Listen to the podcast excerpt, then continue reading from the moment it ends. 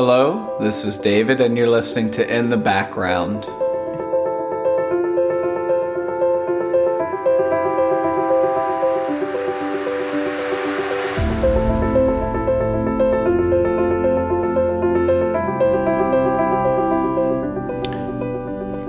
Hello, everyone.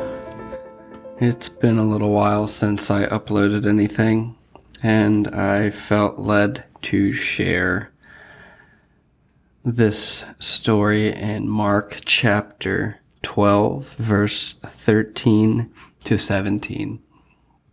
And I was I was actually paying taxes just uh, was would have been last weekend and as I was sitting there writing things off, finding things to write off, and uh, it just was kind of funny how we spend so much time trying to figure out how to either save taxes or not pay taxes, you know, and I'm not judging you if you do decide to write everything off, but it just was an interesting time. It, it, took me, I have my own business and it took me about seven hours. So it was a long, long time. But anyway, let's get right into the verse here. Mark chapter 12, verse 13 to 17. And they sent him some of the Pharisees to trap him in his talk. And they came and said to him, Teacher, we know that you are true and do not care about anyone's opinion. For you are not swayed by appearances, but truly teach the way of God. Is it lawful to pay taxes to Caesar or not? Should we pay them or should we not? Verse 15. But knowing their hypocrisy, he said to them, Why put me to the test? Bring me a denarius. If you don't know, that's a little coin that they used back then. And let me look at it. And they brought him one. And he said to them, Whose likeness and inscription is this? They said to him, Caesar's. Jesus said to them, Render to Caesar the things that are Caesar's, and to God the things that are God's. And they all marveled at him. As I was doing my taxes, it just kind of was a story that popped up in my head, and it was this one here. And as we look um, at life as we come into this tax season, I guess. It's a good reminder for me. I really liked what Jesus said here. Render to Caesar the things that are Caesar's, and to God the things that are God. I'm often reminded that we were made in uh, God's image. God created us. And when I think of Jesus telling them to render the things that Caesar's to Caesar, pay your taxes, give to the government, you know, it could even be um, unlawful.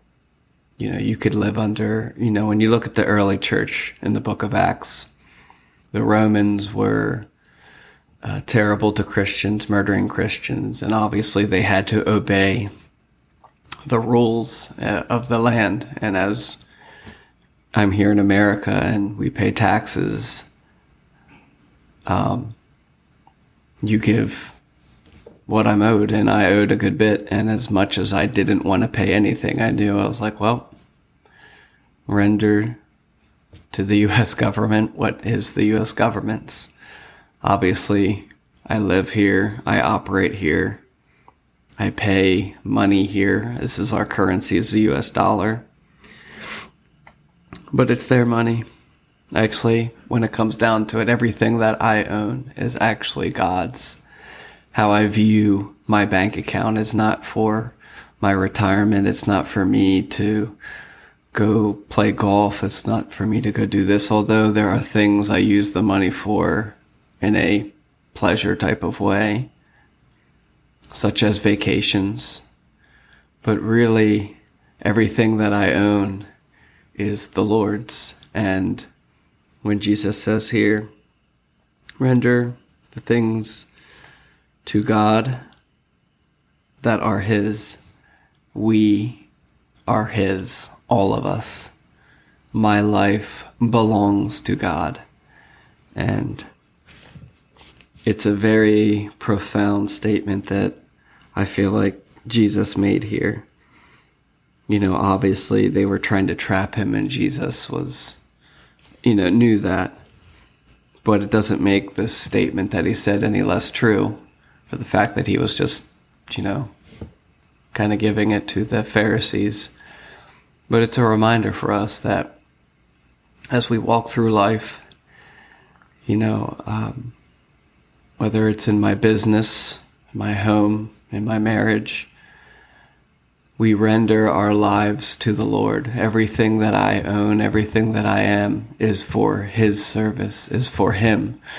Obviously, like I said, you know, it doesn't mean I don't go on vacation or I don't spend money um, for myself, but it does uh, keep me, it's in the back of my head that, you know what, this is the Lord's. What am I doing with this? What am I doing with my time? You know, when we look at the scriptures, he talks a lot about uh, storing up treasures on earth.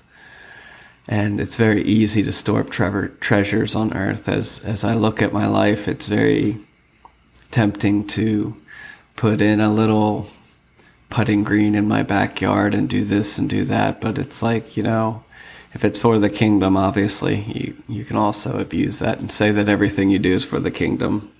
But, um, you know, what is, what is my life for? What do, what the things that I do, the hobbies I have, I actually always hope that they are for the, the glory for the Lord and that in my doing so, everything that I do honor Him and give my life fully to Him. You know, I've been I've been listening, and I'm sure if anyone listens to this, they've been hearing about this little revival or revival that's going on in Asbury. It's in Kentucky. It's a college, and there's a lot of people judging it, and um, calling it, well, we have to be careful. Is this being abused? Is it fake? Is it a charismatic movement? And, you know, those are honest questions, but I feel like so many, so many people's first, um, first thing that they do is to judge something. And in my opinion, you know, I don't feel led to like run there and get prayed for to meet the Lord because obviously we can meet the Lord anywhere. You know, you could be in your room in another country alone and meet the Lord. But I do believe there are times where the Lord is moving in a group of people. And it doesn't mean that I need to rush there, but I'm also not condemning if people do want to go be in the presence of the Lord in that place. But when people are judging whether it's a revival or not, and you say, like, oh, you know, we got to see the fruit of this. And it's like, you know, if one person gets saved out of like 5,000, 6,000 people go there, if one person meets the Lord that didn't know the Lord before and dedicates their life to the Lord, you know, that's worth it. That's enough. It's Jesus leaves the 99 to go after the one. And so often we can judge each other, we can judge churches, we can judge what's happening, but at the end of the day, we really need to put everything before the Lord and, you know, not not be so quick to judge. You know, the Bible says quick to listen and so slow to speak, and that's one thing that I am working on for myself.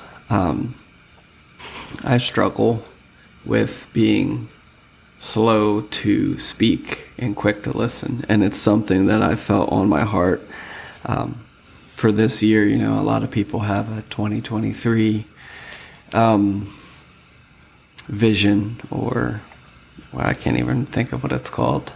But um, for me, I want to be quick to listen and slow to speak. And I want to you know, every year I wind up rededicating my life to the Lord because there's there's so much that happens in life where we can be distracted. You know, for me, it took me doing my taxes and realizing it's like, boy, look how much I spend on this and try to do this and and hide this money and do that and you know, Jesus is like give to Caesar what is Caesar and give to the Lord what is the Lord. And you and I are both the Lord's property. And we have relationship with him and you know every day I find myself as I get older I find myself more and more wanting to honor the Lord more. I want the Lord to be more the focus of my entire life. I don't want to just go to church or church hop here and there, go to, you know, and kind of do this, pray on a whim. I want every day, I want to pray to the Lord. Every day, I want to worship the Lord in, in how I feel led to do it that day.